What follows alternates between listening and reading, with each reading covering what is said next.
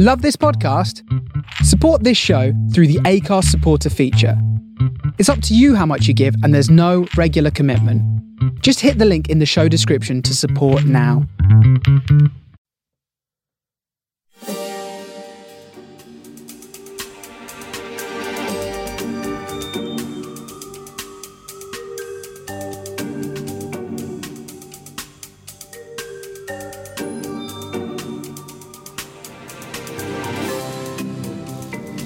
Hello, Hello. I'm Craig Fields, And I'm David Long. and you're listening to week 61 of Is It Worth It? The film review podcast. Uh, we've gone out of our way to see as many films in the cinema. Well, David has, um, and some of the bad ones, so you, the listener, don't have to. Yes, that's right, dear Craig. I have seen many, many films for this episode. So if you're not a fan of me, then now is the time to turn off because I'm going Han Solo on no less than four uh, film reviews. But we do have a lot of film reviews for you, the wonderful listener. So, Craig, what have we got coming up on today's show? Well, first up is Marvel's latest outing. Uh, Shang-Chi and the Shang-Chi. Oh, God, I thought I practiced so hard. I didn't say Shang-Chi and the Legend of the Ten Rings. Uh, this is Marvel's, again, I said this already. It's Disney's latest outing. How many of these have there been? How many Marvel films? Many, many of them. And there's going to be many, many more. The Eternals next. Then Yeah, Chloe Zhao, looking forward to that. Spider-Man. Yeah, looking forward to that. Ah, the trailer for that. But next on the show, we are, well, I am reviewing Annette, starring Adam Driver and Marion Cotillard. It's a bizarre musical. I really wish I caught Yeah, this. it's honestly one of the most bizarre films I've ever seen. It's going to be an interesting review. Is the film worth it? Well, stay tuned to find out. Next up, after Annette, is Respect. Uh, we're both reviewing this one, by the way. Uh, and this is the biopic for the incredible soul singer Aretha Franklin. Indeed. Craig then goes Han Solo with Here Today. Billy Crystal writes, directs, and stars in this funny and yet, Craig, possibly flawed movie. Maybe stay tuned again to find out. Uh, then, uh, well, sorry. Uh, It's you. It's me. Um, David then reviews The Night House, which is a tragic tale starring Rebecca Hall. After that, I'm looking at Malignant, which is also a tragic tale directed by James Wan. And David rounds off the show with, yes, you guessed it, another tragic tale with Candyman. So many tragic tales. I know. I mean, there's elements of tragicness in respect. Yeah, I mean, uh, Annette is a pretty tragic tale as well. It's just a story, a show full of tragedy. I mean, even Shang-Chi, there's yeah, some tragicness there is, there. there is, yeah. What a tra- uh, This show is going to be tragic too. it's a tragic show in general. in general. Talking of tragedy, how art thou? Oh, that's not what we practiced. I thought I'd throw you off. No, how how are you doing, Craig? I thought I'd ask you first. You know what you actually said in the in the rehearsal breakdown of our introduction Mm. was not speaking of tragic. How are you? I'm I'm pulling your leg. that then you call me tragic. Well, you said, well, no, you're doing very well. Um, for those of you who didn't listen to last episode, Craig is engaged. Congratulations again. Thank you very much. Enough Um, talking about the engagement. We're just going. I mean, it is fantastic, but Yeah. um, we're just trying to keep our heads down now because it's a lot of planning. I didn't I realize imagine. just Oh, mate, how much goes into this. you have it. dived into the deep end with this. I know with less, well, nearly uh, just in. Mm. Should I? Should I have said that? I don't think you should. I'm going to cut that out. beep it, beep it. I can't beep it now. maybe, yeah, maybe I can. It's beeped. Nobody heard it. Sorry, Charis. Um, talking of other events, I just want to wish, wish my mum a very happy birthday. How old is she? Oh, should I even ask that? I know it's rude to ask a lady's It- age. It's but- very, very rude. Um, and the honest answer is we sort of stopped counting at 50. So does she know? She Actually, she always asks my dad how old she is. So she does. We'll know how old she is again when she hits 60 for the next big celebration. But those So nine somewhere years, between 15. 50 and 60. We shouldn't be saying this. My poor mother. Hi, mum. I, I mean, she's not my mum, but I don't. Well, imagine if we were brothers. That would be weird. oh god. Um, um, I mean, anything else been going on with you? I mean, we, normally we we have an idea of what we're going to talk about in the Yeah. intro. Today we've just dove straight into it. Well, we have a very special show coming up as of next week. Um, we can announce that right now. Yes, it is a we do. James Bond special. David has been working and beavering hard at writing a script for Hmm. the show. We have booked ourselves in for a very special screening Yes. for the next Bond film. And we're planning to get that out. We're not going to set a date because I don't want to put Craig under too much pressure, but it's going to come out fairly swiftly once Bond has been released for your listening pleasure to know whether No Time to Die, by the way, has a two hour, 40 odd minute running so it time. has plenty time to die. Plenty of time to die. Stole that joke off Twitter. I do apologize. Yeah. Yeah, I saw it on Twitter. Someone just tweeted the trailer and it said, that's plenty time to die. um, two hours, over two, two hours, 40 minutes. So with trailers and uh, credits, it's over three hours. But I think this is going to be a brilliant James Bond. Um, You, I you hope so. It's I Daniel Craig's I hope final it's. Daniel Craig's final outing. I saw a video on on TikTok of him saying goodbye to the cast. He got really choked up. on TikTok. I'm on TikTok. Yeah, it's so addictive. What the hell is TikTok? You must know what TikTok is. No, It's just where you scroll through video after video after video. isn't that Instagram Reels? Yeah, but it's like Instagram Reels, but it's just an app called TikTok. You must have heard of TikTok. Why? You must have heard of TikTok. I mean, yes, I've heard of it, but I'm not. I'm not on it. I'm genu- This is the first social media I'm on. I've been on MySpace. I've been on Facebook, Instagram, Twitter, Friends Reunited. Um, I have no friends. have you been on? Have you heard of Friends Reunited? I went on it. You weren't. Have you never? You never heard of Friends? No, I have heard of it. I It's was like trying to make the something- joke that I went on it and I didn't reunite with anyone. Well, it's something from the '90s. I don't think you were ever on it, mate. Oh, I've Um, heard of it. I think my mum was on it. You meet you Pete? Oh, but I think it's pre Facebook. yeah, Why did you go on it? I didn't. It was a joke. Oh, oh, hilarious! He really oh, spy sapping comedy here. Oh dear. Should we crack on with the show? Or did No, you I something haven't else? even asked how you are yet. Oh, I'm I'm I'm doing well. Are you pleasant? Uh, I'm I'm well. Um, I have a slight block nose. I have done a COVID test, so that's why we're recording together. So if I do sound a bit like Wallace from Wallace and Gromit, I do apologise. I've got a bit of a block nose. If he coughs, blocks, blows his nose, sneezes, I'm going to try to Um, avoid doing all of those things. any noises It's quite that warm are- in the UK at the moment. I don't know if it's a bit of hay can fever. I, don't can know. I, what- can I talk? I mean, you you can. I was going to say, if any any noises that come from David that aren't usual, it's not because he has COVID. Um, I've T's had and it. C, yeah, you did already have it, but doesn't mean you can't get it again. Yeah. Just remember. And on that bombshell, should we crack on with the show? No, we were talking. Oh, I just want to get on with the film reviews. The list. Come on, I'm tapping my wrist. It was the, the intro was too long last week. Fine. Goodbye. That was a good intro. I'm not so sure. Lol. 嗯。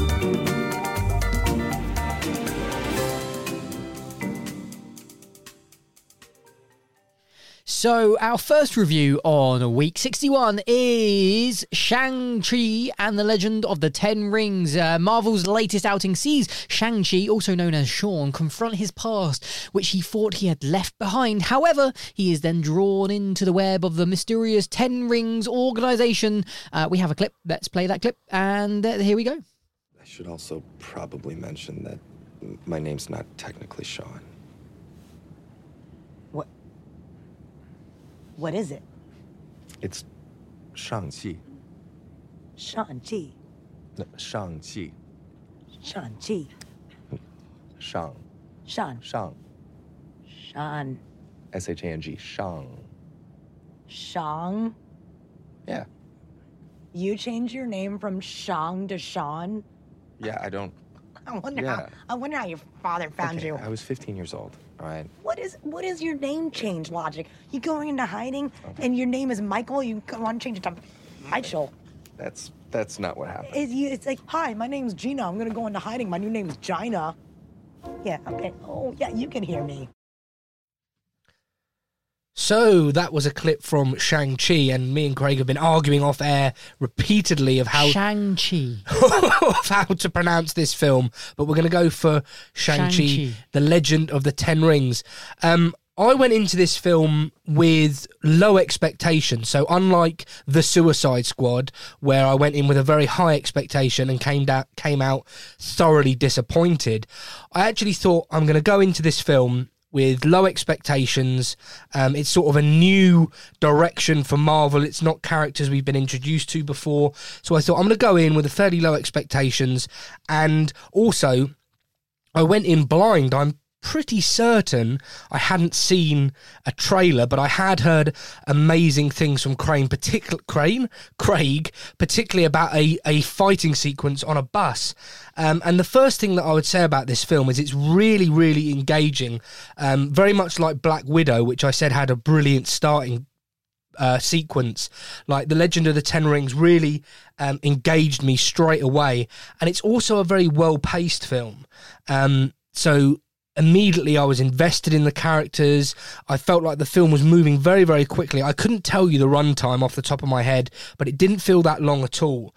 But what I really, really liked about it, and and this clip shows it, and me and Craig were laughing as that clip was being played, was the the humor in this film. This film was it was everything that the Suicide Squad wasn't. It was Whoa, whoa, it was whoa, genuinely funny. No, no, no, no, no. Laugh stop, out stop, loud stop, humor. Stop there. So, Suicide Squad was genuinely funny. This is a different kind of funny. Mar- Marvel do have their usual tropes, and it's quite formulaic. It's like the unexpected nature of these characters walking into a bar and something supernatural comes along and then they say something witty along the lines of like oh didn't see that coming. And then the audience laugh and it, it but it is funny but it is Yeah. becoming very formulaic. Very v- marvel follow this this this this formula. And it, i'm not the only one to have noticed that. Um someone else very famous has noticed this as well and has been gone on record to saying uh saying it no less. And it's the dune director denis villeneuve. Um has gone on record to say that they are they well he's gone to slag it off a little bit Oh, wow. saying that there is there is quite a formula that they go on uh, he's not a fan basically. Yeah, and you know what?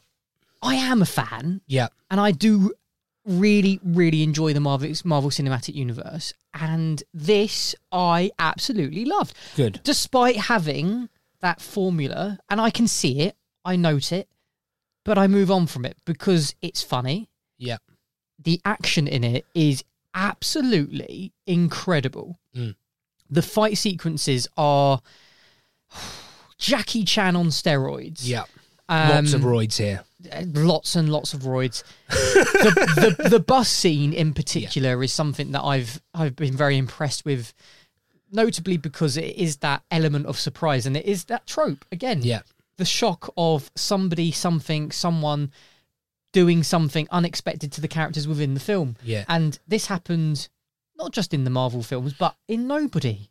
Nobody, a film we reviewed maybe three or four episodes ago, uh, that has a man who leaves his past behind and has a family, rediscovers and it. re yeah. and we as uh, the audience, along with people on a bus, rediscover his ability to do violence. I Yeah. suppose, and the same can be said for Shang Shang Chi here, who is a character who has been raised to be an assassin from Yeah. a very early age, but decided to run away and formed a friendship with Awkwafina, Yeah.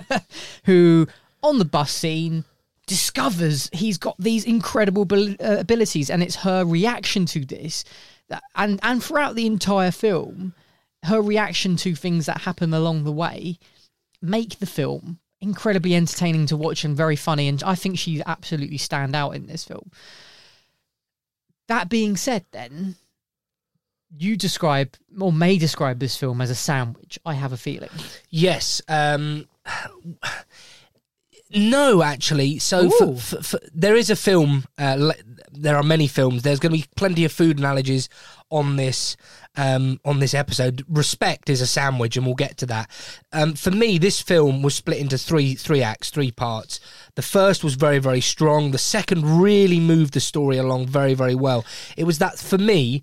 And you're nodding, which is good because we actually agree for once. That third and final act, which was the most dramatic, that's when the most drama and the most Yes. superhero y stuff happened. But for me, that felt the most formulaic. That was like, I know exactly what's going to happen. Oh, yeah, that's just happened exactly how I thought it would mm. happen. And for me, the first two thirds of this film wasn't predictable. It was quite original. I thought it went ways I didn't expect it to go. yeah. It was the final act where it, it fell into those stereotypical tropes. Um, there is one particular performance that I think we both want to talk about, unless you want to talk about another element or, or that final act yourself. No, no, no. Go crack on, crack on. Um, ben Kingsley. Uh, I think it's Sir Ben, but Yes. I'm not 100% sure. But he gives a cameo in this. It's more than a cameo, it's a, a, He's su- actually a, a very important character Yeah. within this film. a supporting role. But he is absolutely hilarious. That man is such a versatile actor. And this character he brings is sweet, charming, funny, unpredictable. Um, brilliant performance by Ben Kingsley here. Really different. Um, yeah. Well, Ben Kingsley Kingsley here is reprising a, a role from Iron Man three, where he played the the Mandarin. It was the Mandarin, wasn't it? Um, an orange. um, so in that film, he is playing uh, what is supposed to be um, Shang Chi's father, but we are not to know that until this very film, uh, the leader of the Ten Rings. So So we're talking ten- about Ben Kingsley. You're talking about someone else. no, I'm not actually. So you're in? Iron Man 3, Ben Kingsley Oh, right, plays sorry, I'm getting the confused. Mandarin, who is supposed to be the leader of the Ten Rings, which is actually the the the character who is actually in this film, Shang Li's dad. Yeah. My my apologies for interrupting. Daddy, You are- Daddy is the leader of the Ten Rings. Yeah. And a notable baddie, I suppose. Yeah, uh, a, a great performance from him. Um, sucks you in and gets you emotional about his character and his quest, and then sort of turns bad. But is he bad or is there redemption there? Some interesting themes. Yeah, certainly. And uh, Tony, Tony, um, Tony Y, I believe it is. She Y. Shu Tony Shu Wu Lang. Okay, so he he is probably one of the most famous actors from Asian cinema, and this is his first real big American Hollywood movie that he's done, and his performance in this film is absolutely incredible. Um, so basically, there's a lot of very powerful standout performances um, within the film.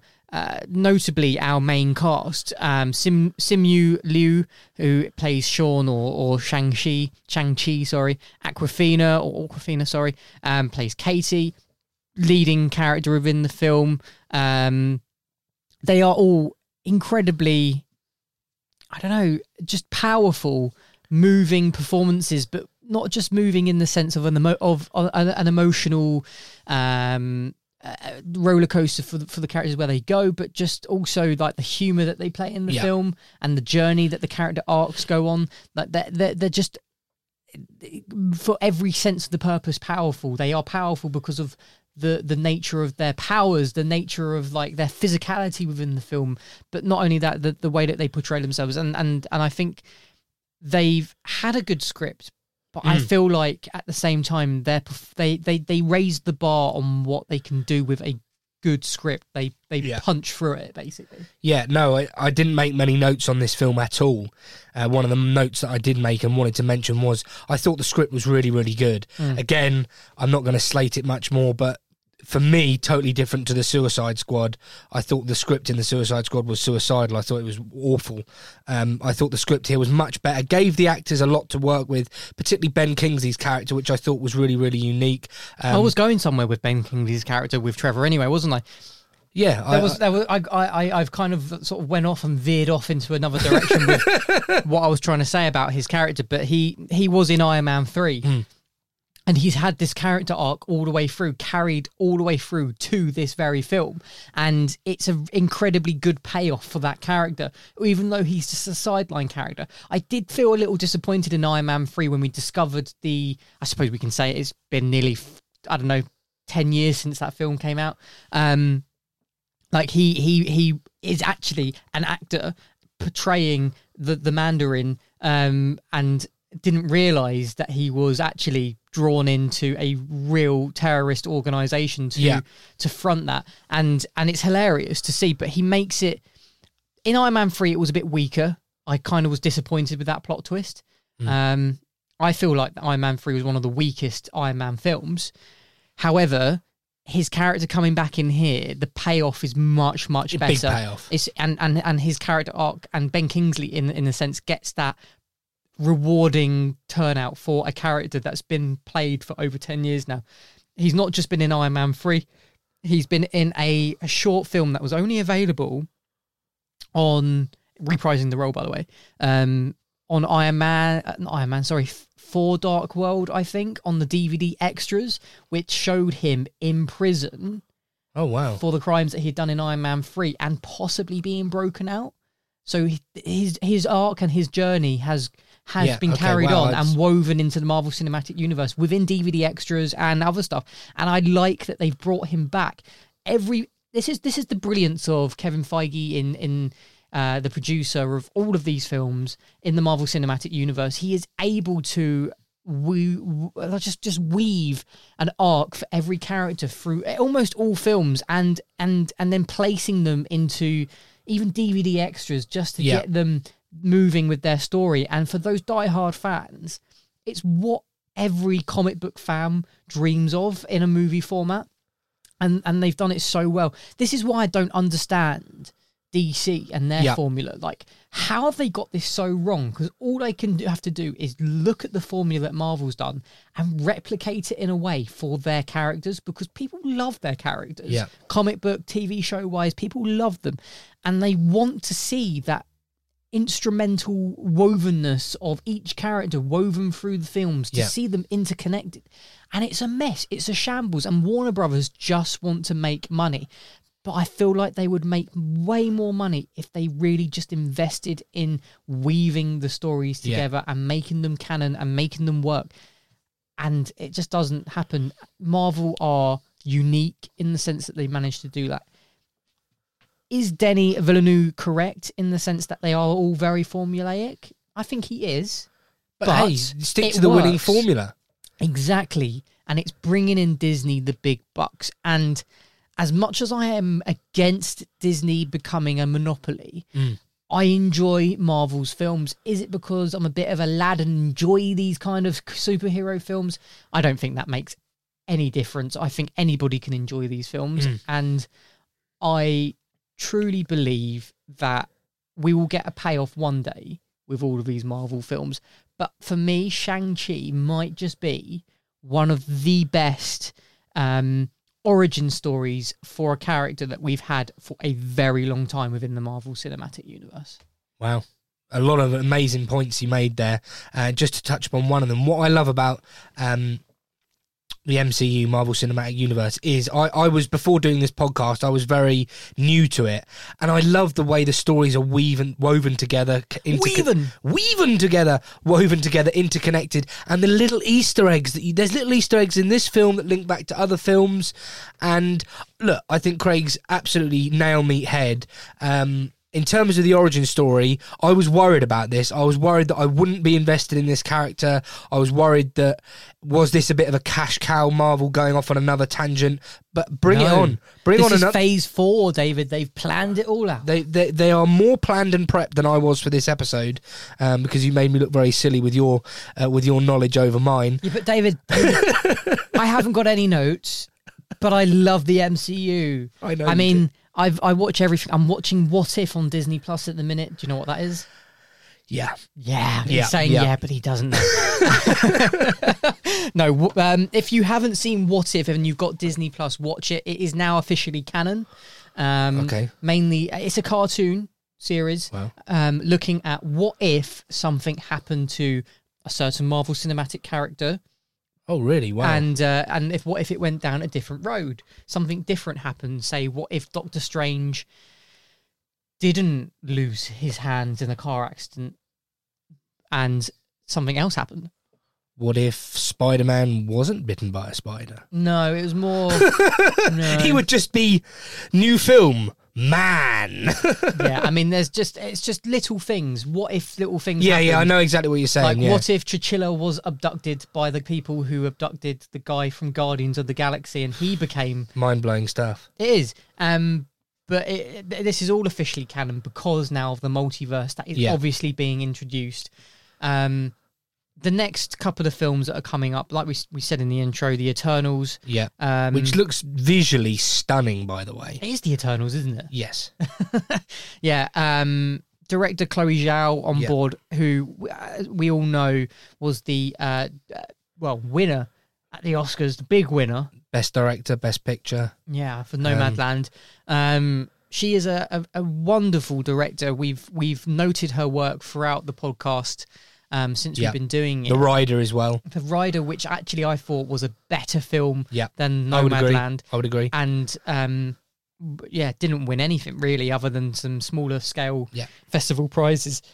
I think this film, The Eternals, will have so much human elements to it than any other Marvel films had before. Yet it's going to be huge. Like it is Yeah. going to be so alien as well, and so dramatic and so cast a story cast over thousands of years, and it's going to be really really cool. And then you've got Spider Man, um, which is going to be a really true multiverse film. Um, as you, most of you have more than likely seen from the trailer, so it is an interesting time for the Marvel Cinematic Universe. Um, keep watching What If. Go back and watch Loki if you haven't watched it on Disney Plus. If you if you watch Loki, I have not. you should because it's all canon, mate. uh, WandaVision as well. Have you watched that? I have not. No, go back and watch that. Is it worth it? The film and Disney Plus review podcast. Mm.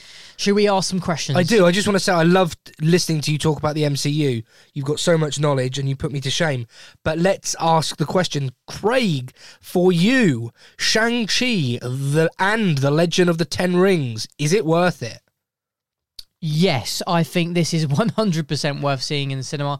Don't wait two months for it to come on Disney Plus because I feel like the big screen is the best place to see Shang-Chi and the Legend of the Ten Rings. David, is it worth it? Yeah, really surprised by this. Um, engaging, well paced, hilariously funny, great script, brilliant action sequences. Um, the final act is is the weakest element, but overall the journey is 100% worth it. And if you're going to see it, you need to see it on the biggest, loudest screen possible. Get out, get to your cinemas, and go and watch Shang Chi and the Legend of the Ten Rings. Yeah, good review. Well, thank you. Well, you did most of it.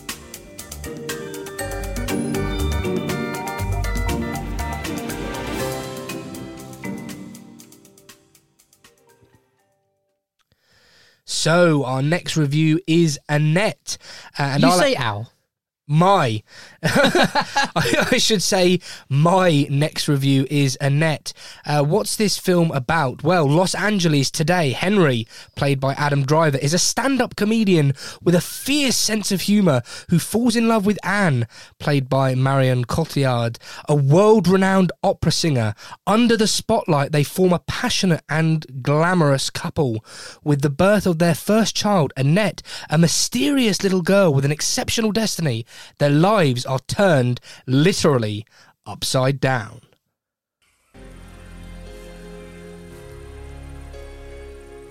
We love each other so much. We love each other so much.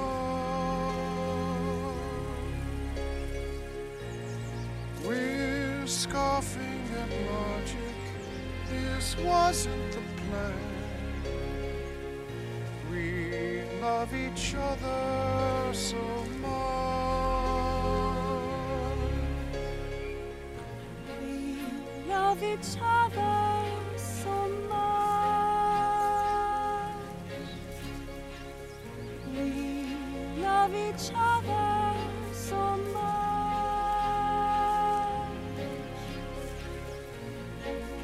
Counterintuitive, baby, and yet we remain.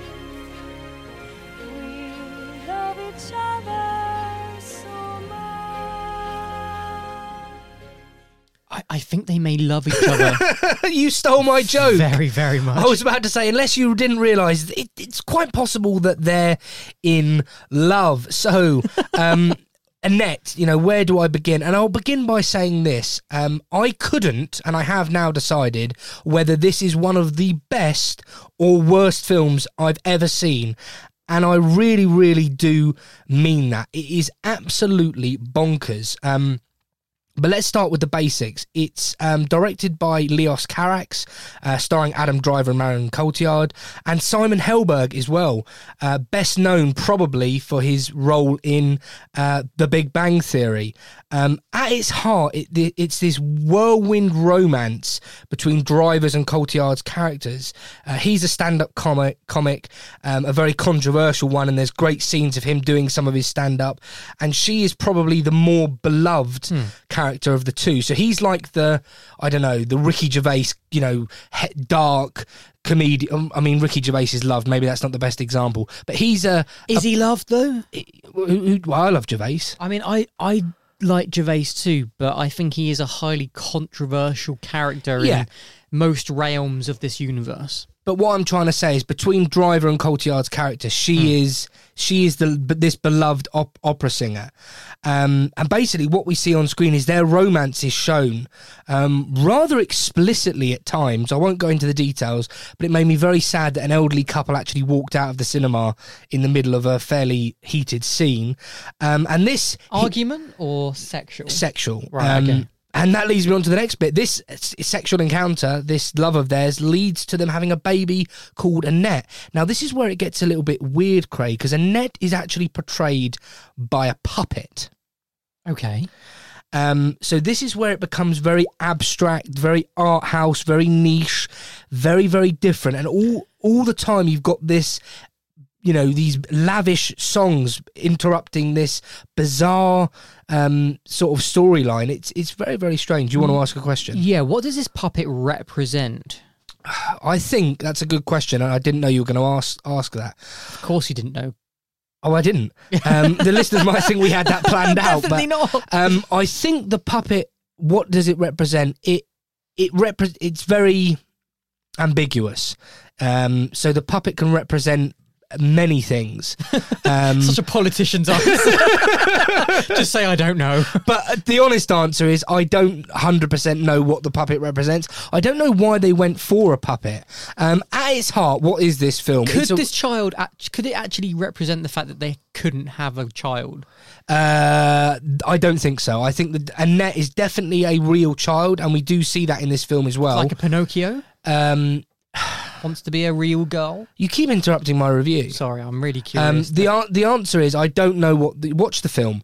Um, really want do some work. I'm joking. Craig does loads of work. Um, at its heart, it's a romance, but it's more of an analysis of a father-daughter relationship. Um, but I do want to touch upon the technicals in this film, not what the meaning of the puppet is. Wish you hadn't asked me that. I didn't know you were going to. Let me say this, and I want to make this very, very clear. And this is like my pull quote for this review. The cinematography is astounding. Like some of my favorite of this season. I think visually it's truly gorgeous. I just remember looking at certain shots and was like, wow. Um, there's one particular Wow. there's one particular moment where Adam Driver's riding his bike into the sunset, and it is just beautiful the way it's shot. The production design's great, the costumes, the hair and makeup, the acting and the singing is brilliant. And Simon Helberg, you know um, from The Big Bang Theory, plays Howard. Yeah. Um, he plays an accompanist um, turned conductor. And he's actually features in one of my favourite scenes of the year where he's conducting this orchestra whilst giving this dramatic monologue. And with the surround sound, honestly, this this orchestra, the the music just goes right through you. His words are like poetry. It's this dramatic monologue accompanied by music. It's one of my favourite scenes of the year. So it's got some of my favourite cinematography, one of my favourites, if not my favourite scenes. Um, it's wacky. It's bizarre. It's bonkers. It's theatre on screen. It's a spectacle like nothing I've ever really seen before. But I So why? Sorry to interrupt you Yeah. again. Why could this be the worst film you've ever seen? because it is so because it is so abstract it's so different it's so off key that some people i mean two people walked out of it So it is kind of an art house kind of Oh, film. though. 100%. So, so that doesn't mean that it's one of the worst films. It's just not going to be the flavour Yeah. of those that do not. it- it- it- People fall into categories, don't they? Casual cinema goers who Yes. enjoy Hollywood, and then there's people who love cinema. So this is a film for people who love cinema. this is a film for people who love cinema. This is a film for people who love theatre. This is a film for people who love music. But why did i say i wasn't sure if it was one of the best or worst? It's so abstract. It's so wacky. It's so different. It's almost like it's almost taking the mick in a way. Like that's what I mean by worst. Because technically, um, th- you know, this film is so well grounded in its script, in its music, in its cinematography. Um, to me, I am absolutely mortified that I haven't been able to rewatch it. Um, I think it demands a rewatch. Um, and in my notes, I put this is bound to be paying, playing in small cinemas. Um, and independents. I would seek it out. I think it's on Amazon in uh, in the states, um, and it might be coming to Amazon um, in the UK. Um, You never know with these things. but- Sometimes they go to end up swapping streaming services. Yeah, but what I would say is if you do seek out Annette, whether it be in the cinema or in the comfort of your own home, make sure you've got a good sound system. Really blast this out because the sound design is beautiful. Um, it's strangely captivating and incredibly technical, um, but it's not the most accessible film. And that's what I mean by is it one of the worst films? Because at its heart, cinema is there to entertain, but this is such a bizarre and wacky experience that is it almost unaccessible to I don't know ninety percent of cinema goers. Um, I hope what you haven't seen it. I hope what I've said um, makes sense. But what I would say is you will know immediately within the first ten or fifteen minutes um, if it's your cup of tea. Um, I would just like to add that this is a 15. yes, Um, and it is still playing in in cinemas, but not those kind of cinemas that you can easily get to. If you're in London, you'll find them in a cinema in London. Uh, I think there's one in Tottenham Court Road um, that is currently playing it still. Uh, as of uh, today, when we're recording this, so you can get to the cinema to watch it. But is this going to be something that you guys want to see? Well, David, do you want to tell them any more before I ask you questions? Yeah. Um, my only other criticism of the film is it has a running time of two hours twenty minutes, and I, I just problem with musicals is they're actually very, very difficult to condense down. They tend to be quite long. I just wonder if this could have had a little bit of fat trimmed, five, ten minutes, just a little bit of a tighter edit. Um, but no, I think I'm ready for the question. I hope that made sense. You know what this film's about, how bizarre it is, but how beautifully shot it is. Technically, you know what a picture. From a with my critics hat on, this is like critically incredible. But from an audience perspective, some people are going to walk out and go, "That was an absolute load of tosh." Melodramatic, over the top, self indulgent art house rubbish. Um, So, David, Annette, is it worth it? I think Annette is 100% worth it. Uh, I think it might pop up at the Oscars in cinematography. I hope it does, because I certainly thought that was brilliant. I really think this film is worth a watch in the cinema. Um, if you can't watch it in the cinema, watch it with a good surround sound system because the music is is, is pivotal. Um, and that one particular scene um, that is available on YouTube, actually, um, the orchestra conducted by Simon Helberg is just absolutely compelling theatre. Um, so yes, Annette, it's bizarre. So please don't say I didn't warn you, but no, Annette is definitely worth a watch. Did you know that this was intended to be an album by Sparks? I did not. Incredible. I didn't know that either, but And the last thing I'll say about the music is there's something drug laden about this music in the sense that I listened to the to the soundtrack the first time when I was in the cinema. I've subsequently downloaded the soundtrack on my iPhone. It's really really addictive music. It really gets into you and that clip, we love each other very much. I don't think I mean, it sound very foreign there. is the best song in there, but listen to it a few times and it, you'll you'll find it grows on you. But if you visually could see that, the camera work incredible. Annette, I could talk about it for ages. Um, go and see it in the cinema. It's it's it's bizarre I- but worth it. I will try my best to go and see it, I promise. I'm so sorry I didn't see it.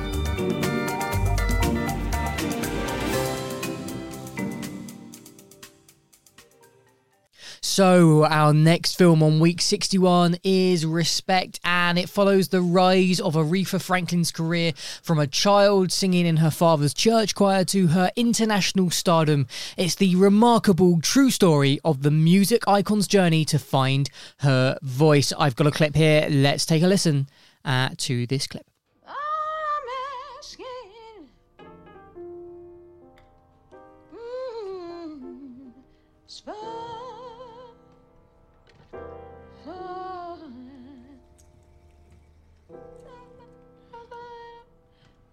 Give me just a little bit. Just a little bit. Just a little bit. Just a little bit. Just a little bit. Just a little bit. Just a little bit. One more time. Just a little bit. Just a little bit. Go a third below, Carolyn. Just a little bit. Yeah. Just a little bit. Yeah. Just a little bit. Just a little bit. Yeah, baby. Just a little bit. Yeah. Just a little bit. Back it to me. Just back it to me.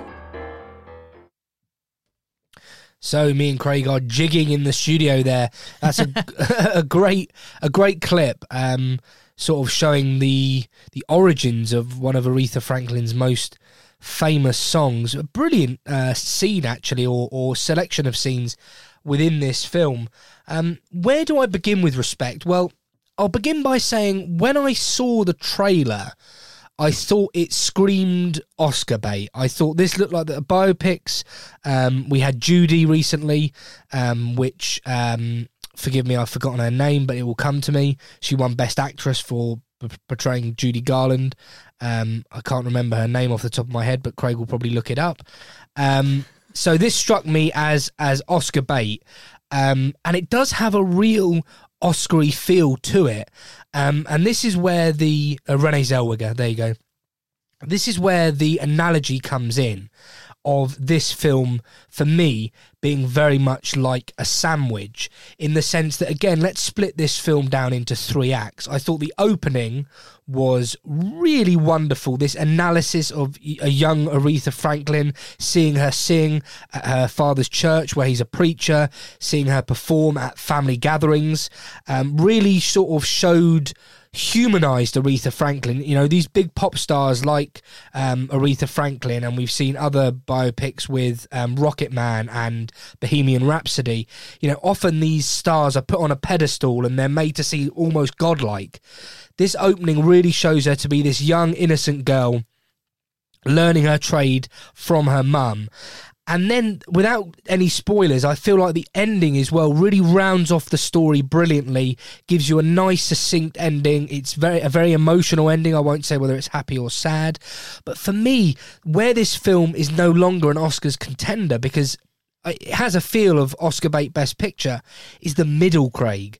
The middle of this film is not bad, but it's disappointing. It slightly wanders off track. It loses its vision. It doesn't quite know what it wants to be. Hmm. So ultimately, what you're left with is a sandwich where you've got the most delightful bread, the best bread you can imagine, mm, Sourdough. and then the filling is good. Don't get me wrong. There's nothing wrong with the filling, but it's it's egg and cress. It's just it's What's wrong with egg and cress? it's a bit bland. You know, it's not. It's a bit of egg and a bit of mayonnaise it, and a bit it of cress. hasn't had the seasoning put in with the egg and cress to just make it just that little bit. Better. Just a little bit. just a little bit. But do you know what I'm saying? For me, the start of the first act Mm. and the final act of this film has a best picture feel. Ultimately, this won't be nominated for best picture because the middle of the film, I'd have to rewatch it and do a bit more study. But there's something wrong with the middle of the film. It's a pacing issue. It's a script issue. It's not an acting issue. Um, No, I don't think it's an acting issue. I think this is where I'll segue myself in here. well done, by the way. No problem. Um, yeah, I I think Jennifer Hudson undeniably is a brilliant singer. Yeah. Um, I think she does well to portray Aretha Franklin on screen. Um, I don't think it's hundred percent. I don't think Okay. it's um, it's it's not. So it's it's almost like she's trying to very much so portray Aretha Franklin like completely and possibly sound and I think she she does very well to get close to these things, but it's just not quite. It's it's very much like um, Bohemian Rhapsody. yeah. So Rami Malek portrays uh, Freddie Mercury on screen incredibly well, but his vocal wasn't there because he wasn't singing. Yeah. Now I think Jennifer Jennifer Hudson here portrays um, Aretha Franklin visually mm, all right, um, and I think that she sings like her uh, all right, but it's not spot on and and and it's that sound it goes back to that sandwich element where that end credits of aretha franklin performing Hmm. her in person at 70 years old no less Spoiler alert. I mean, it's not really a spoiler. It happened. People Yeah. have seen it. Um, if you haven't seen it, this performance though really showed you, even at seventy, Yeah. just what a voice she had, just what a presence she had, and it made me realize that maybe Jennifer Hudson couldn't actually get quite there. She like like you undeniably Jennifer Hudson has a, an impressive voice and and and the performances in within the film of the of the songs are impressive and but they're not they're not Aretha Franklin level despite the It's fact hard, that she's trying to trying to portray that. Yes it is very difficult whereas in Bohemian Rhapsody Rami Malek portrays the mannerisms perfectly. He portrays that so so well yet he's not singing but the vocal does work because it's it, it is rendered so well. The Yeah. sound is Freddie Mercury almost. It's a shame it's overdubbed. That was my criticism of it. Yet it sounds great. Mm. So the perform that that goes hand in hand with each other, and people were impressed. I'm impressed by Jennifer Hudson in the sense that I think she's got a brilliant voice, but it's not Aretha Franklin Yeah. If we look at um, another biopic, Elton John's recent biopic, uh, Rocket Man, that had Taron Egerton um, portray Elton John. Now, he didn't look like Elton John, but that's okay. He didn't sound like Elton John, but that was also okay because of the way that the film visually set out to tell the story. It was so unique that it didn't have to be because it wasn't grounded in a true biopic reality. They weren't trying to make him look like Elton John 100%. They just, it's like, we're telling you this is Elton John's story. This is Taron Eg- Eg- Egerton, Egerton playing Elton John, but it's an abstract version Yeah, of him. I know what you're saying, It's an yeah. abstract vocal, whereas Jennifer Hudson is trying her hardest to be Aretha Franklin, vo- both vocally and visually, and it doesn't just quite hit the mark in that sense. And it's that end performance that really highlighted that Yeah. for me, and that's why the sandwich is is present. Like the filling is okay. Like I enjoy egg and cress, but it's just not seasoned well Yeah, yeah, I know what you mean. And and and the bread is just delicious because the beginning you could quite easily abstractly envisage Aretha Franklin that age, Yeah. but you all know her in that age in between. Yeah. You've seen her, you know her. Like that's not her. And and that was where I, I felt myself being lifted out when it was trying to ground me, but it didn't. And that I think is the best way of describing Yeah. that sandwich element in in in a critical critical is that even a word? No. In a critical way. Um Let let you you surprised me with a question in my review. Let me just say, Renee Zellweger wins the Oscar for for, por- portraying Judy Garland. Hmm. Rami Malek wins the Oscar for portraying Freddie Mercury. What is Jennifer Hudson as not a, a bigger passionate Oscar expert for me? For on the back of what you said, do you think she'll be nominated for Best Actress? I think she will be nominated. I think you're but probably I don't right. think she will win, and I think it's for the reason that I just said because it just doesn't quite hit the mark. Judy I Garland was such a powerful film. It felt to me like some of the more sensitive parts of this film were brushed over because it wants to let the music shine through Mm. at some points. Yes, like there's a lot of demons that, that Aretha Franklin battled, but the really hard hitting stuff just wasn't it's really hard to to to to put this into words, but it just wasn't. It felt like it was rushed and brushed over in some elements, and and I was disappointed for that. But like, how far and how much of an ex- to the extent can you delve into these Yeah. issues? Like, it, it's trying to. It's trying to tell the story of the music. It's trying to tell the story of her rise to being a star. Yeah. But in between those things, there are some really difficult things that happen to her as a child, and as she gets, uh, she becomes a, a married woman and battles things there. Um, she battles alcoholism. Did I say that right? Yeah. Um, why am I saying things and it seems to me like I'm saying them wrong? Um, she battles a lot of demons, and it just didn't feel like they were explored properly. I understand what you're saying. I've literally got in my notes meat on the bone whilst not being a total downer because there is some heavy subject matter. So I think ultimately it's a bit like Bohemian Rhapsody where they Rocket Man they really dove into Elton's alcoholism, his demons. and abstractly showed it Yeah, though that they were in a very really abstract way. creative Yeah. about that, and I that wouldn't suit Aretha Franklin in a a biopic for Yeah. like in, in respect. It wouldn't suit that, but where but then it, then it should have been more serious, and it should have del- delved into those issues a bit more, and and really really. I don't know. Well, this is this is why I said the middle wanders off because we see these demons. They're Yeah. they're shown, and then they're. Me and Craig, I don't know. I wanted more demons. I wanted a bit, not more demons. I wanted them to analyze it, explore it a bit Yeah. more. But I think ultimately, what this film wanted to be was that pick me up crowd pleaser that didn't neglect some of her troubled past. Um, it's a very, very difficult line to walk to have a pick me up film with lots of downers. And there'll be other people, I guarantee you, if we interviewed people coming out of the cinema, they'd probably say, Oh, that was great. It's such a shame some of it was so sad. Do you know what I mean? It's such a shame that some of it was so heavy. I wish it was all a bit more happy. So, um, you know, it's it's a difficult tightrope to walk, but overall, I think they walked it very, very well. I've I, I- again another film that I has come to mind. Walk the Line. Can I just say, one of my favourite films of all time? Joaquin Phoenix, Re, uh, Reese Witherspoon.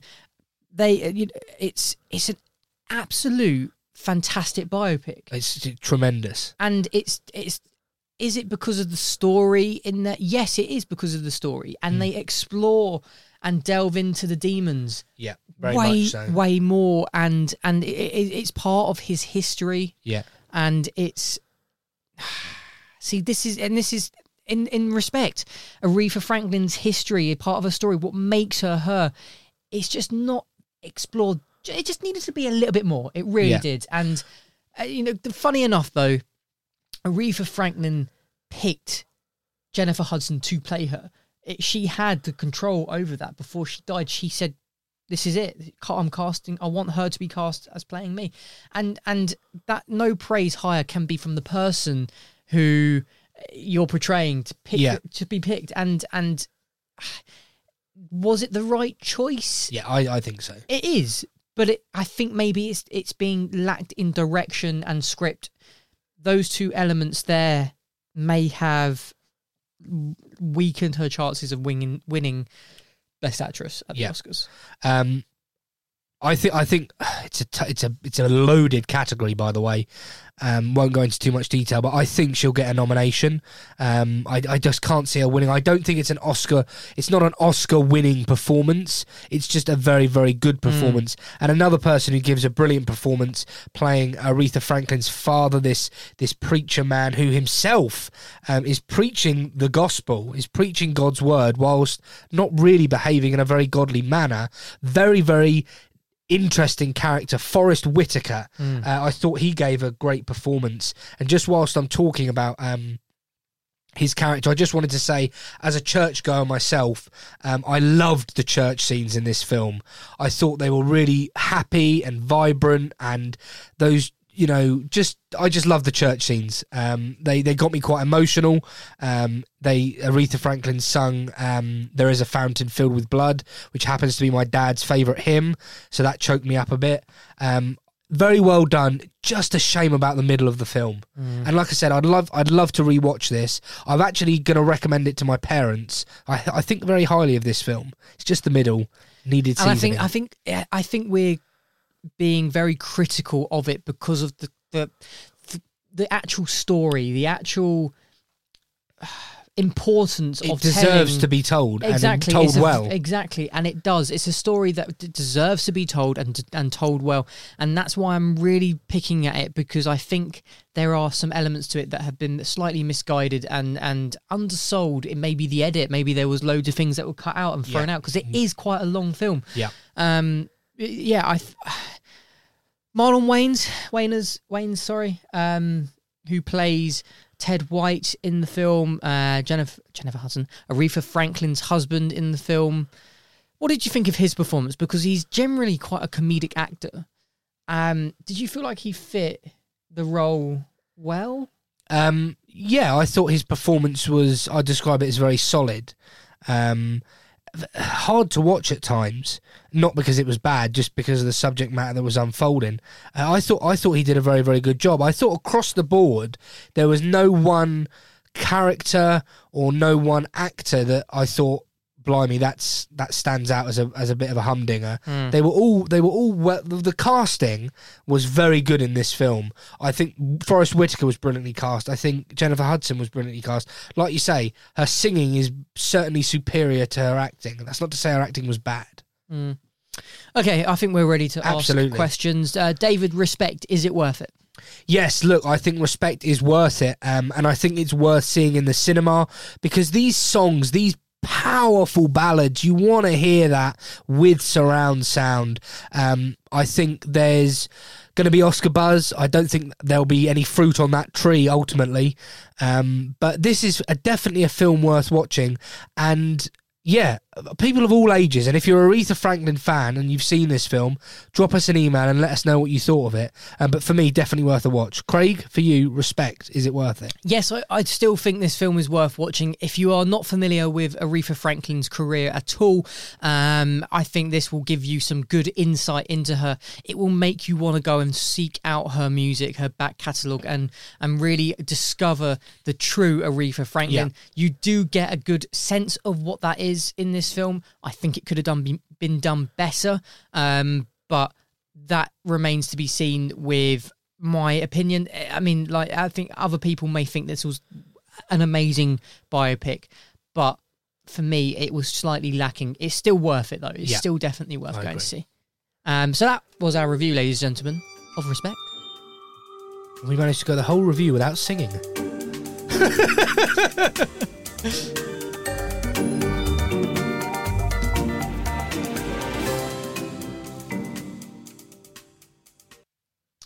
So our next film, or my next film, because I'm reviewing this, Han Solo, is here today, and it sees veteran comedy writer Charlie Burns, played by Billy Crystal, form an unlikely yet hilarious, touching friendship with New York singer Emma Page, and she's played by Tiffany Haddish. Now, Emma, the unlikely recipient of a prize to have lunch with the comedy legend, despite not knowing who he is, gets off to a very rocky start with Charlie. Now, think seafood allergy, uh, a hospital visit, and an EpiPen. I know.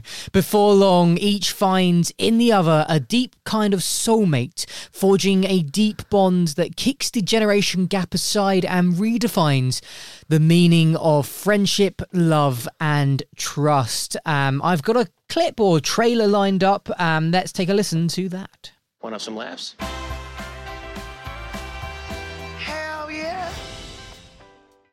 Thank you for bidding on me in the auction. I am so flattered that somebody your age would be a fan of my work. I don't know who the hell you are. My ex really wanted to meet you, so he bid.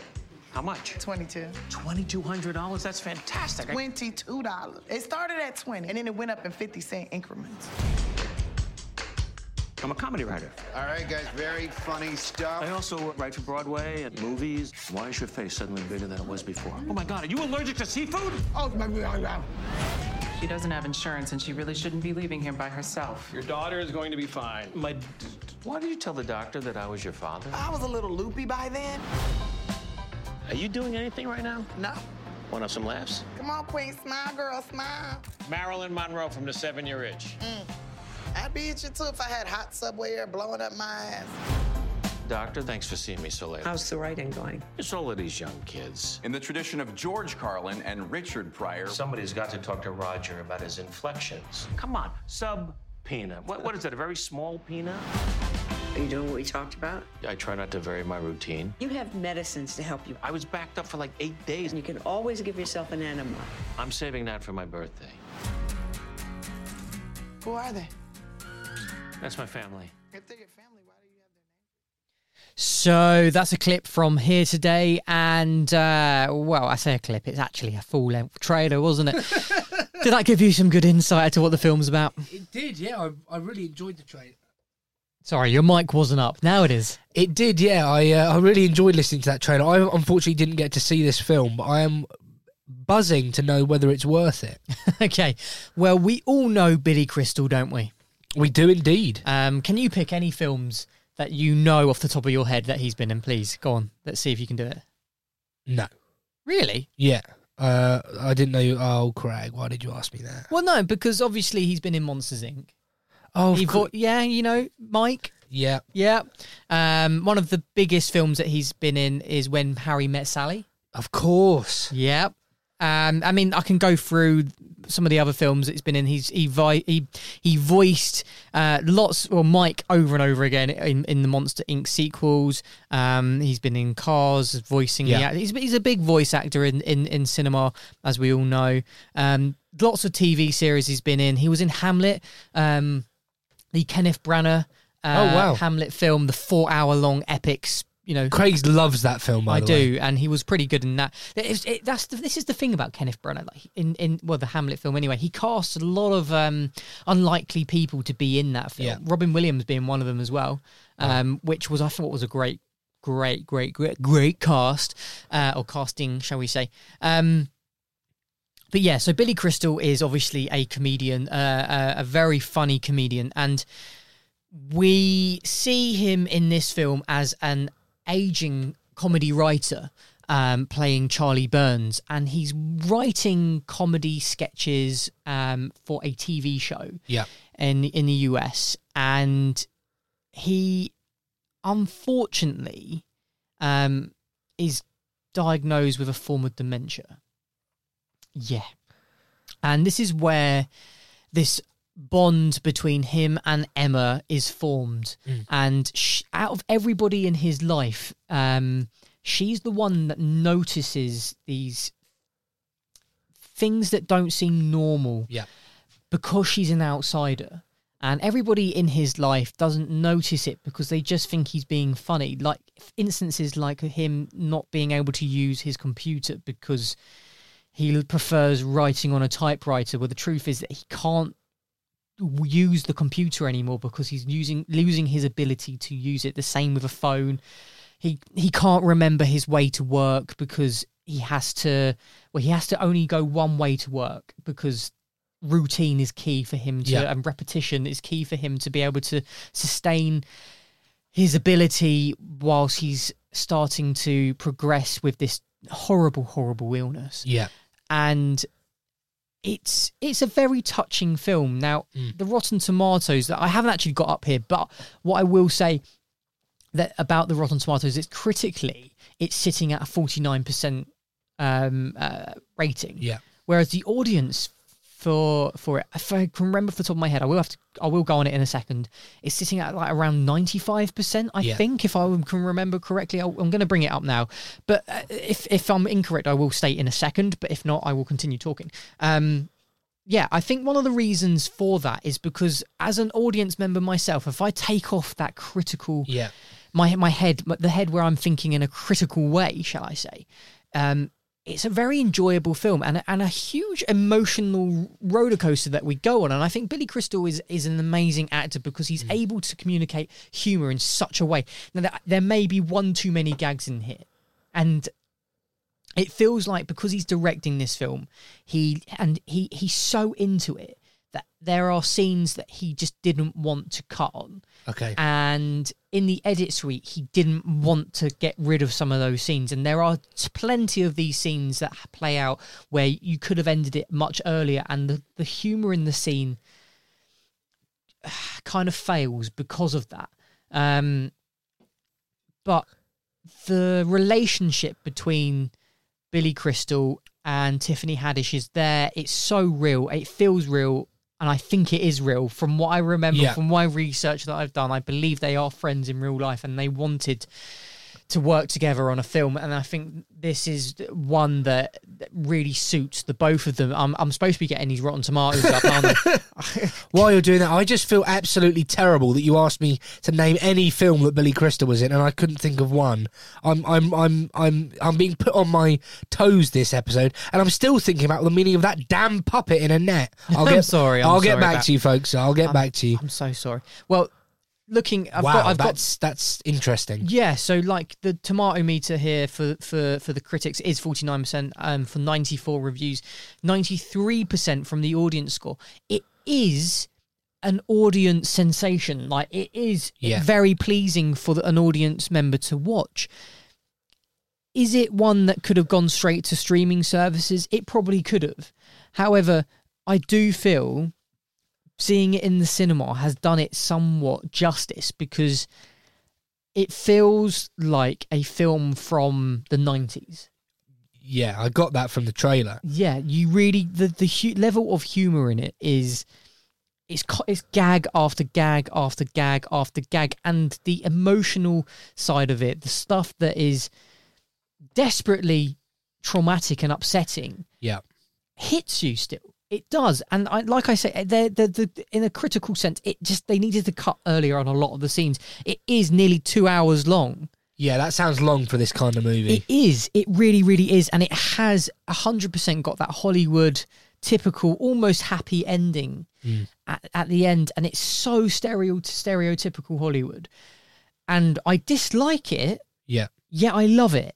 And I know what you're saying. and I don't understand. And I, it's because of my love for Billy Crystal because he is such a. Oh, he's just such a wonderful guy, and you want to be his friend in this film, even though he, at, at times he can be a bit of an ass. He he still is somebody I'd love to be. And there's there's a scene in the film that, um, during a live airing of a sketch on this TV show, he's there. He comes out and he you may have heard in that trailer clip that he's sick of this guy saying words wrong, the inflections of certain words getting said wrong on his on his um on his uh, uh, um, stories that he's written or, or or you know sketches that he's written. Yeah, yeah.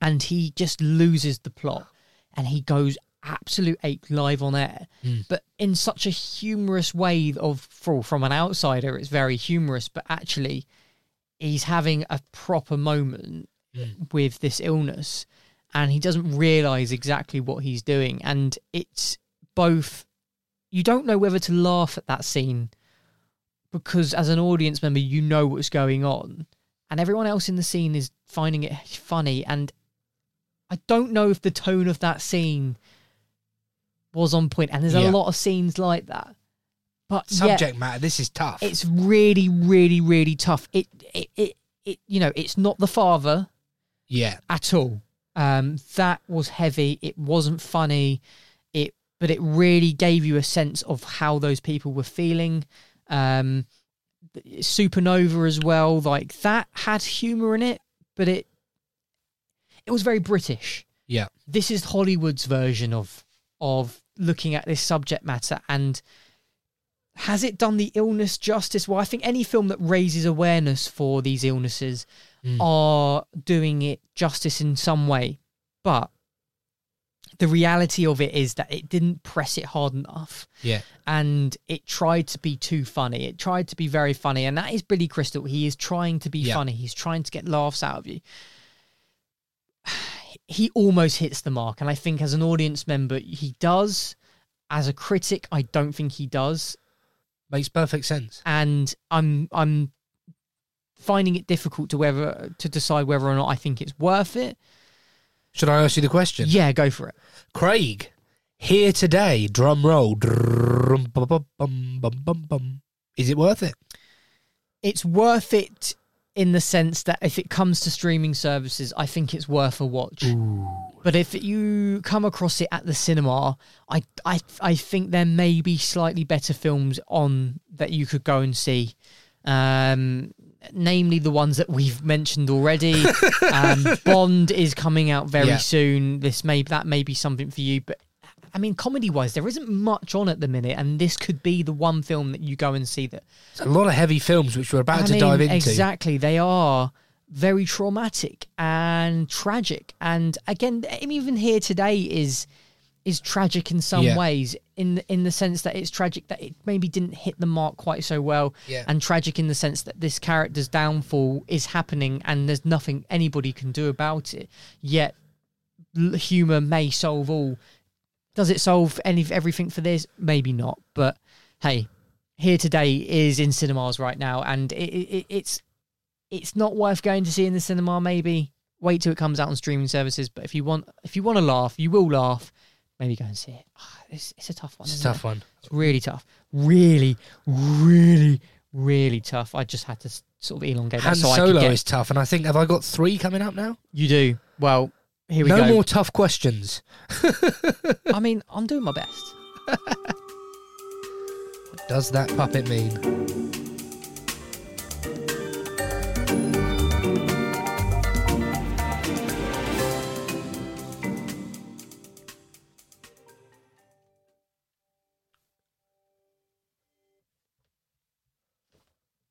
So, sorry, our next review is The Night House.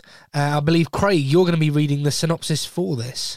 It looks like I am. Well, reeling from the unexpected death of her husband, Beth, played by Rebecca Hall, is left alone in the lakeside home he built for her. She tries as best as she can to keep it together, but then nightmares come, disturbing visions of a presence in the house calling to her, beckoning her with a ghostly allure.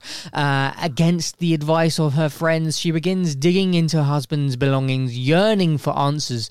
What she finds are secrets both strange and disturbing, a mystery she's determined to unravel, and David is about to unravel those mysteries with his review.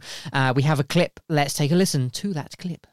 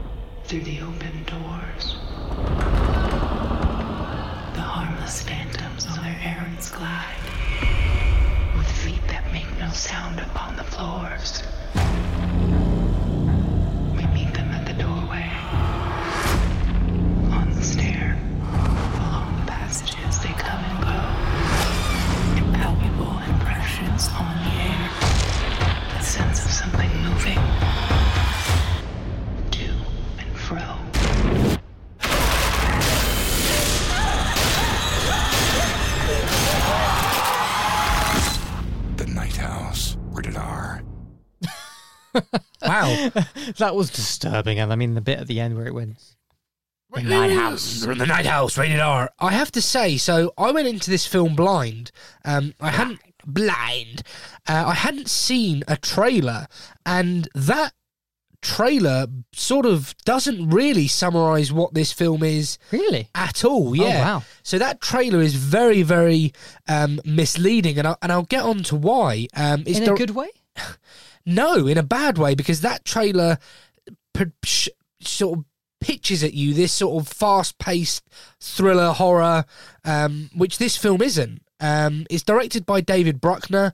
Uh, this is his highest-rated film on Rotten Tomatoes, and I will touch on those Rotten Tomato scores a little bit later.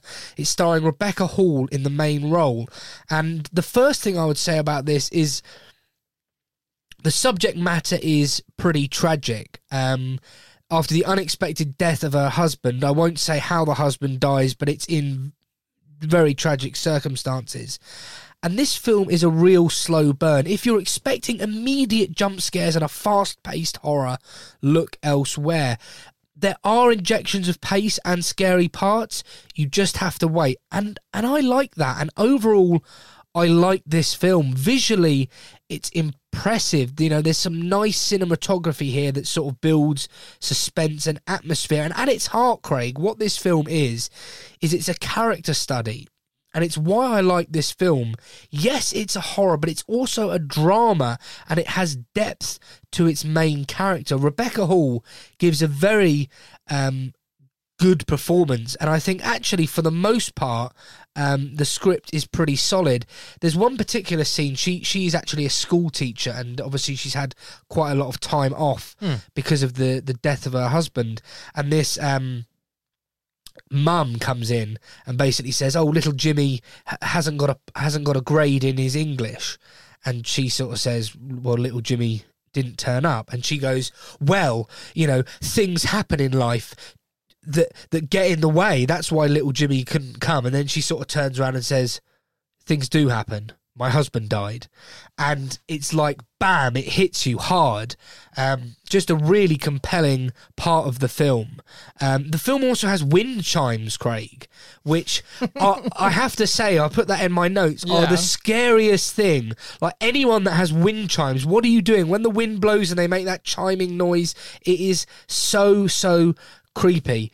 Um, overall, it's it's a gritty, sort of deep, heavy horror. It's quite intelligent in the sense that what this film does is it takes a real life scenario within reason, because obviously whether you believe in ghosts and haunted spirits and uh, crazy stuff like that is you, you know it has to suspend your belief. But what what do I mean? It takes the real life situation of the, her husband's death and turns it into this reflective piece, but also this horror. These dreams she's having are they visions? Is her has her husband come back from the dead? What was her husband doing whilst he was still alive? And they really dive into that. She starts going through his phone and old photo albums, and she starts to discover that perhaps her husband wasn't the character um, that she thought. What I would say about this film, it, and it is slightly frustrating, is it doesn't fizzle out as such. It's just that the ending isn't as powerful and dramatic as the director thinks.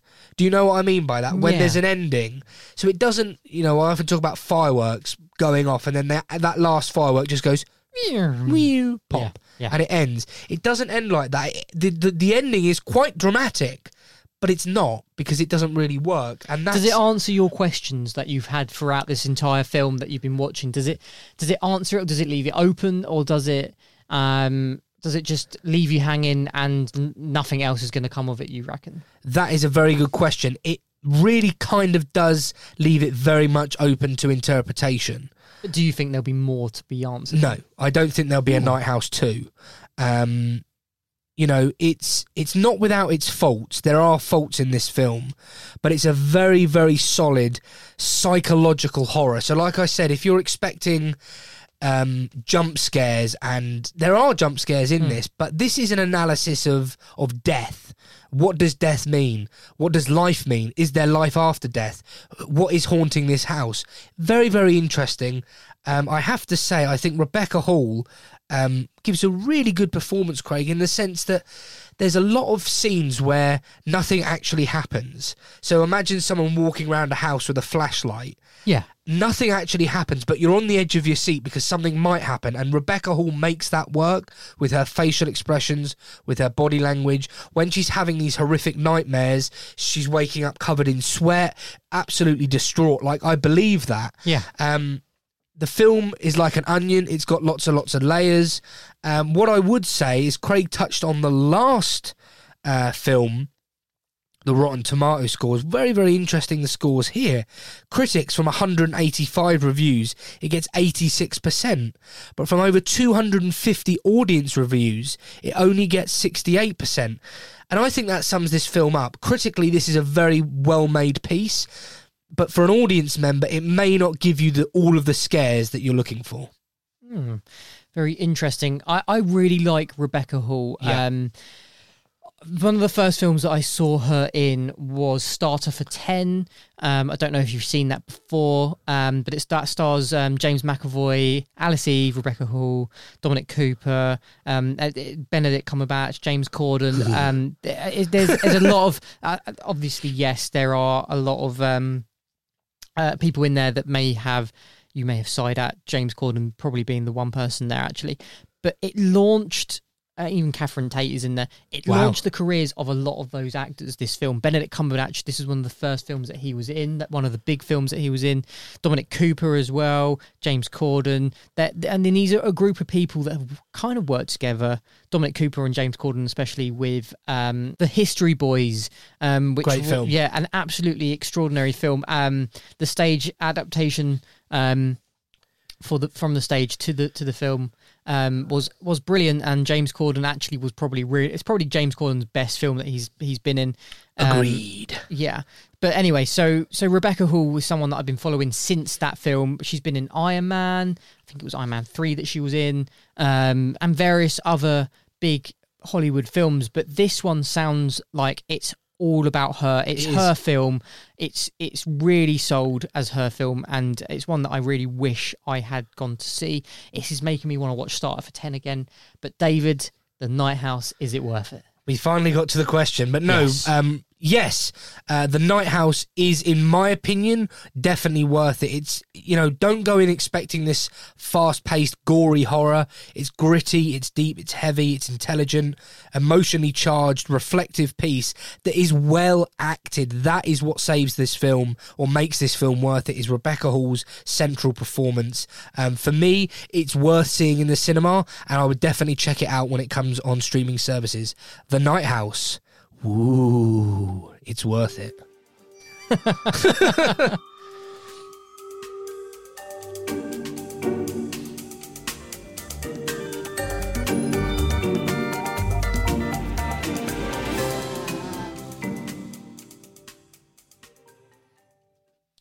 So I'm going Han Solo again. Um, three horror films in a row. It's a tragic tale and it's a spooky episode. I'll be looking at James Wan's Malignant. What is this film about, Craig? Well, I'll tell you. Paralyzed by fear from shocking visions, a woman's torment worsens as she discovers her waking dreams are terrifying realities. Before I dive into this clip, let's take a little listen. Sorry, before I dive into this review, I was going to say. let's take a little listen to a clip. I'm having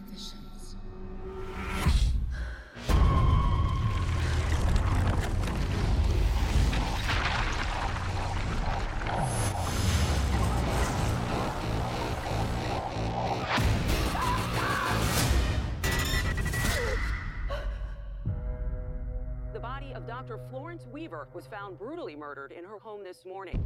Did you know her? No, but I saw her die. I'm seeing things. I'm seeing murders as they're happening. Hello? He says his name is Gabriel. I think he's someone from my past.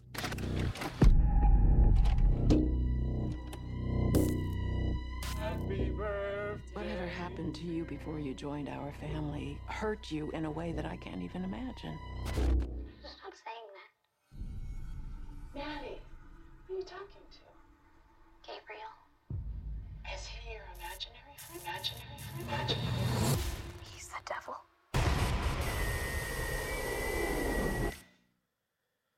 Well, that was a very dramatic trailer and a Very dramatic. and actually a really good summary of what Malignant is.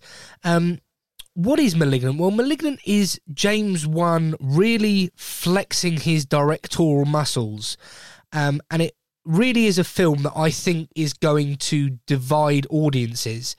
Um, it starts with a flashback. We're told it's 1993, and we've got this um, this hospital, and all hell is breaking loose. Someone or something is in this room, and everyone that goes in is hurt and in, a really gory and over the top fashion, quite an engaging start.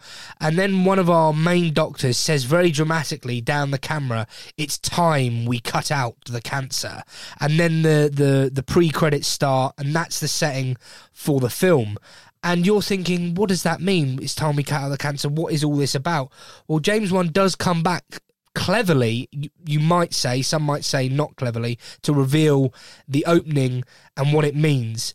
Um, the first thing to say about this film is actually cinematography wise, it comes from Michael Burgess, and I really enjoyed the way it looked. There's one particular part in this film, Craig, where our protagonist is running through her house, and it's actually shot from above, like a bird's eye view. Right. But imagine the roof has been cut off, so you can see her running from room to room, and it's just you feel like you're almost a spirit hovering over this situation, and it gives you a really interesting insight to our character and what's happening. There's a real clever use of light and dark in this film.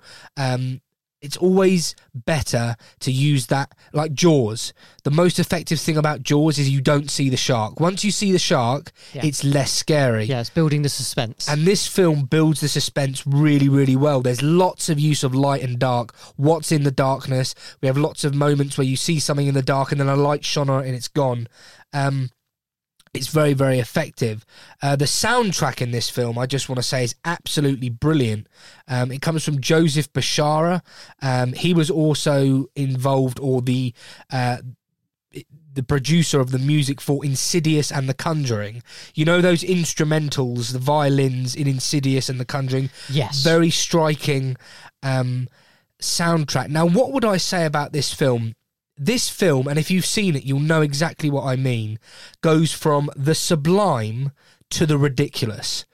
And I really, really do mean that. I thought this was directed well, acted well, good suspense, good, gritty horror. And then it just goes, for me, it goes mental.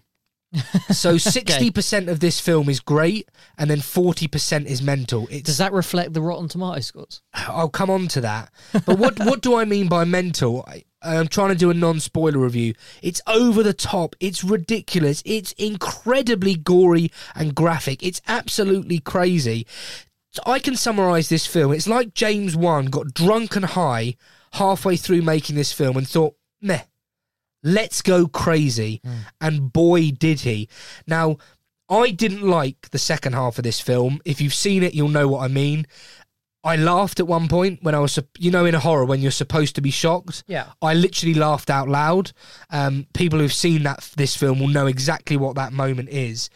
And for me, this went from being a really unique, quite original, gritty, mysterious horror to a bit of a farce. That's not to say it's a bad film. It's just to say that the the direction this particular film went in, I wasn't a fan. Other people on Twitter, I, I, I don't really listen to other reviews before I've done mine, but on Twitter, I've seen a lot of people saying this is James Wan's best film. He's had an absolute blast with it. He's gone crazy. Really? Yeah. Aquaman? Well, there is that, and I did have his uh, list of films up earlier, but a lot of people are saying this feels feels like he's had complete freedom, and it, it's it's like nothing he's ever done before. It goes completely bonkers, um, and it the, the Rotten Tomatoes scores are are surprising in the sense that it gets seventy five percent from the critics and fifty two percent from the audience. So why do the critics prefer this to the audience? Well, I think it's because, like I said, it's the, the cinematography is, is good, the direction is good, the soundtrack is incredible. But I think the audience aren't buying into this because the ending is totally bonkers. And if you don't buy into it, it's it's it's like the the car is going down the road and it just veers off dramatically. Now, some people will like the direction it goes in, some won't, and that makes it a divisive film. Hmm. For me, I thought the ending was was ludicrous. Um, it's definitely open without giving any spoilers away. Literally, the last few seconds of the film leave it open for a sequel. I think they'll look at how it does at the box office. I think they'll look at how it's um, received critically because obviously The Conjuring did very well. They brought out The Conjuring 2. That's opened a whole sort of universe there. So I think I'm ready for the question, if that makes sense. Unless you have any questions for me, I hope what I said there made made sense. Yeah, so obviously James Wan is um, known for his horror films, and Yeah. this one is rated quite highly um, in the sense that uh, Rotten Tomatoes are saying 76%, audience score 52%. But uh, The Conjuring, when that came out, um, that's looking like it's sitting actually a lot higher 86, with 86 and 83%. So it's not his best work. Um, Aquaman again, like uh, which was an, obviously not a horror film, but it takes a lot of his unique directing. Long as well. It's very long, yeah. Um, Aquaman just wasn't there, was it? So the where this sits, would you say it's just it's quite is it quite mediocre? it's it's his most divisive piece of work. This will get people talking. Like if you want to go and see a horror film that will get you talking, go and see Malignant. Like some people are going to love this movie. Hmm. some people will love this twist. Some people will laugh at this twist. Like it, it's it's very clever direction, direction, and very clever filmmaking in the sense that it will get you talking. It's not one of those run of the mill horror films that maybe you could say. Not the Night House. We'll get onto what is a bit run of the mill, maybe. But you know, you see a horror film and you just go, "That was very generic, Yeah. very Oh, yeah. formulaic." This isn't. This takes you on a journey, and it takes you on an interesting journey. It's just one that I didn't particularly enjoy at the Okay. end. Well, is it worth it? That is a very good question. Um, and I'm going to say yes, Malignant is worth it because I think the the opening 60% is really well made horror. That 40% at the end is totally bonkers and barmy. And you might just like it. And even if you don't like it, the stunts are great. Um, the CGI is good. There's lots of gore. This is a divisive film. This is a film that will get you talking. This is a great film to go and see in a group. So yeah, Malignant, I would say it's worth it. Well, thanks for that, David. Um, you're now going to round the show off with the last review.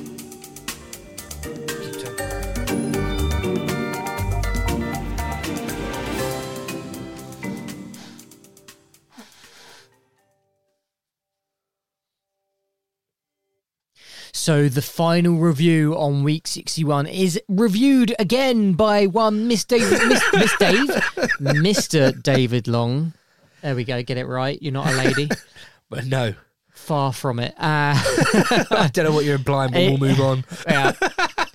It's Candyman. Uh, so, what is this film about? Well, for as long as residents can remember, the housing projects of Chicago's Cabrini Green, if I've said that right, Cabrini uh, Green, yeah. neighborhood were terrorized by a word of mouth ghost story about a supernatural killer with a hook for a hand, easily summoned by those daring to repeat his name five times into a mirror, no less. In present day, a decade after the le- the last of the Cabrini Towers were torn down, visual artist Anthony McCoy and his partner, gallery director Brianna Cartwright, move into a luxury loft condo in Cabrini. Now, gentrified beyond recognition and inhabited by upwardly mobile millennials, Millennials. millennials, sorry, it's fine. I know. Anthony's painting career is on the brink of stalling. A chance encounter, however, with a Cabrini Green old timer exposes Anthony to the tragically horrific nature of the true story behind Candyman. Now, I do, in fact, also have a clip for this film, and we're going to take a little listen to it now. Candyman isn't real. I saw him. Candyman isn't real, Anthony. You know, you know what is real? Me, Anthony, me. This, this is real.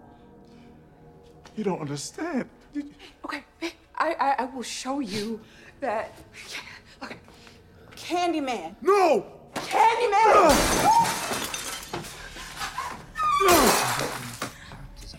Don't say his name. Don't follow me. So that was a really good clip, actually, from the film Candyman, where our protagonist is telling his, um, I'm not sure if it's his wife or his partner, um, partner, his partner, um, not to say Candyman five times in the mirror. Now, my sort of understanding of this was I was going to go into a film that basically was just that. You say Candyman five times in the in the mirror, someone with a hook comes and brutally murders you. Now we do get a bit of that, but this film is much more complex than the trailer or that clip may actually lead you to believe. Could I just interject very quickly? I have no idea what you're going to say, but this is live. Go for it. It's not live. but it's live in the sense that we're doing it. Well, no, it's not. No, live. it's not live. um, I just wanted to say Jordan Peele is on as a producer here, Yes. so I would expect nothing less than this being a bit more complex than what we were expecting, because Yeah. he is someone who has a very layered, nuanced uh, storytelling approach to things that he will find little things to weave into a story. Yeah. Uh, he did that with Us and and and and the other films that he's he's so well known to have done, and it's interesting to hear what your review is going to be about this because he does influence Mm. a lot of these films, and I think as a producer, he's going to influence it massively. Yeah, he did.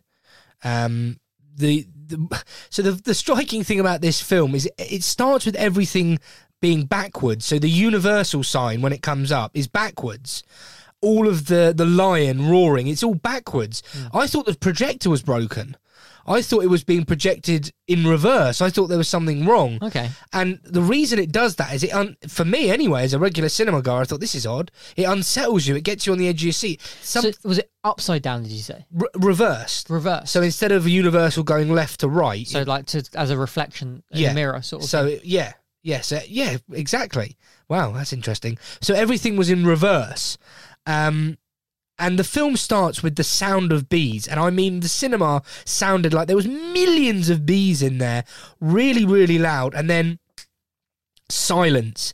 And that really engaged me. And we immediately started with this flashback to 1977 uh, and introduced to the candyman.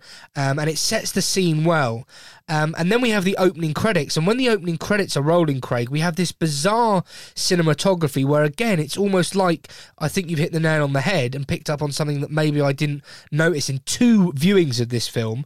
I saw this film twice and i saw malignant twice because i thought they were worthy of, of seeing and doing a bit more study of these upside down buildings. So everything is in reverse and everything's upside down and everything's uncomfortable and there's bees and you're thinking, what on earth's going on here? Um, the first thing to say is the soundtrack is on point. The soundtrack in this film is really, really good. I think a soundtrack is key to. Um, a horror film. But what this film does really, really well is they have retellings of previous Candymans, um, and they do it with shadow puppetry, um, and it's done really, really well. You know, in um, the penultimate Harry Potter film, um, Harry Potter and the Deathly Hallows Part One. yeah, where they go and do that animated backstory of about the Deathly, Hallows. Hallows. Yeah. Yes, yes, Imagine yes. that. Yeah. But instead of the story of the Deathly Hallows, we It's have this- much darker. We have Candyman. Okay. Um, and it's it's brilliant. Um, it's it's it's just really really interesting. And our protagonist, um, who is played by uh, I can't quite see that from here. Sorry. Do you want me to zoom in? Yahya Abdul Mateen II, um, he starts to get really interested in this history of Cabrini Green and the history of Candyman. And he actually goes back to the project's Cabrini Green and starts photographing it. Uh, and he basically gets stung by a bee. And this is where it all starts to go wrong. Uh, he then meets a character who's played by Colman Domingo, who is absolutely brilliant in this film. And he starts to give a history of Candyman and what it means to the community. And the start of this film is is great. It really had me gripped. Um, and this these stories in, in inspire um, Anthony McCoy, played by Yahya Abdul Mateen II, to start his artwork. And he paints these portrayals of what he think Candyman is, and it, it ends up in an art show with a really clever piece of art, um, which is called "Say My Name," and it's basically a mirror. And inside the mirror is the artwork, and you're encouraged to open the mirror, look at the artwork, and then say Candyman's name five times. As you can imagine, people do this, things start to unfold. Um, Colman Domingo, I've already said, his character is great and really, really essential to giving these monologues with this shadow puppetry. Um, and it's really a story about a neighborhood caught in a loop where these repeated murders, these tragedies keep happening and why. And it's also a social commentary and I'm not really as a as a sort of I wouldn't say middle class, but as a white British male, I'm not really qualified to talk about the the social commentary here. But it's basically talking about black communities that are being deprived and basically left to rot essentially that they're being put to one side not given the the the opportunities that you know the white community is getting. And there's a lot of social commentary here really really interesting commentary. And i think that's it's obviously directed by a black female. It's got um You just said his name, but I forgot. Jordan Peele. Jordan uh, Peele it's- producing it. It's, it's so I there's would- loads of meat yeah, on the bone here. I would expect nothing less from a Jordan Peele film because it always has that social commentary in every film that he does, and and um, it sounds fantastic. And I knew it. I I I've seen some reviews for it. I knew it was going to Yeah. be really really good. Um, but. And I obviously haven't been able to go and catch it, but I really now really, really, really want to go and catch it. I mean, I've bigged it up. I uh, can I say what one of our listeners said? Yeah, go for it. Um, David Bailey, shout out. His name wait, is. Wait, wait, wait, just in case. Oh well, well, here we go. Well, if I can. So David Bailey said this film was absolute. Sh- I think you did it right. Who knows? so, what is this film? I haven't looked at the Rotten Tomato scores. I don't think I've got them in front of me. Uh, I haven't really read many reviews of it. I'm just going off of what I thought. Um, I can see the Rotten Tomato scores now 84% from the critics, 73% from the audience. What do I think of this film overall? I think this is a very, very clever horror film. I think this had the potential to be your run of the mill slasher Candyman, Candyman, Candyman, Candyman, Candyman. You're dead. Boom. It wasn't that. It was a social commentary. It was a history. It was an analysis of one man descending into madness. Um, and ultimately, I won't give it away, but, you know, things happen. Um, I was really impressed by this film. I watched it twice. Uh, I really think it's worth a watch. Don't expect a full-on slasher. Like there's there's drama here. There's there's meaning here, and I was pleasantly surprised. So it was layered. It was layered. Great. Are you going to ask me the question? Is it worth it? Yes. Brilliant. Brilliant. Yeah. No, I really enjoyed that review, David. That was really, really good. And actually, I really enjoyed all of your Han Solo reviews today. Well, I hope you did. Uh, it was a little bit nerve wracking. It is, isn't it? Because you never know. You could be just waffling. Yeah, but you're not.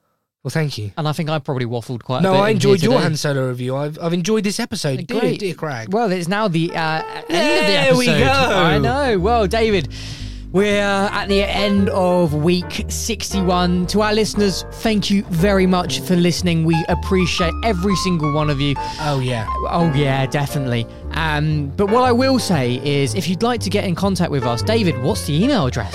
The email address is my mail is worth it at isitworthitpodcast.com. No. It is. Yeah, it is. Oh, you did it right. Is it? Yeah, my mail is worth it at isitworthitpodcast.com. Yeah, it is. Well done. Craig always puts me on the spot, and I, and for the last 10 episodes, I've got it right. Maybe. Um, what else can I say? Normally we have a bit of a script, but there's no script here. There is, but I've hidden it. You've hidden it. I do Join it off us on Instagram, Twitter, Facebookery, um, all the socials. Interact with us. Send us messages. Um, Laureline recently uh, shared one of our tweets and encouraged people to listen to the show. Laureline, really, that both me and Craig appreciated that. That was really kind of you to do, and we appreciate your listening Yeah, we um, to the show, do. And we love certainly your emails as well. Absolutely. Uh, what I will say is coming up on uh, future episodes, we've got the James Bond special. Um, Yeah, look out for that. We're really going to work hard on that. David is has worked tirelessly with writing a script for it. Uh, It's going well. It's going very, very well. But ultimately, what I will say is that we're going to try hard to get as many episodes out as we possibly can. We are working really hard. It is just busy times ahead. Yeah, yeah it's, Huge, Craig, Craig is a times. very busy man. So am I. But I hope you, the listener, appreciate our efforts. Um, do keep an eye out for that James Bond special. Um, we don't know how the film's going to be, but it's Daniel Craig's last James Bond. Uh, I think it's going to be a real classic. I'm really, really excited for it. I'm excited to bring you a review of it. Uh, do keep your eyes and ears peeled for that. Dearest Craig, is there anything else you'd like to say? No, other than thank you very much for listening. And goodbye from me. Goodbye from me. Take care, everybody. Bye bye. We timed that perfectly yet again. Every time. Thanks. See ya.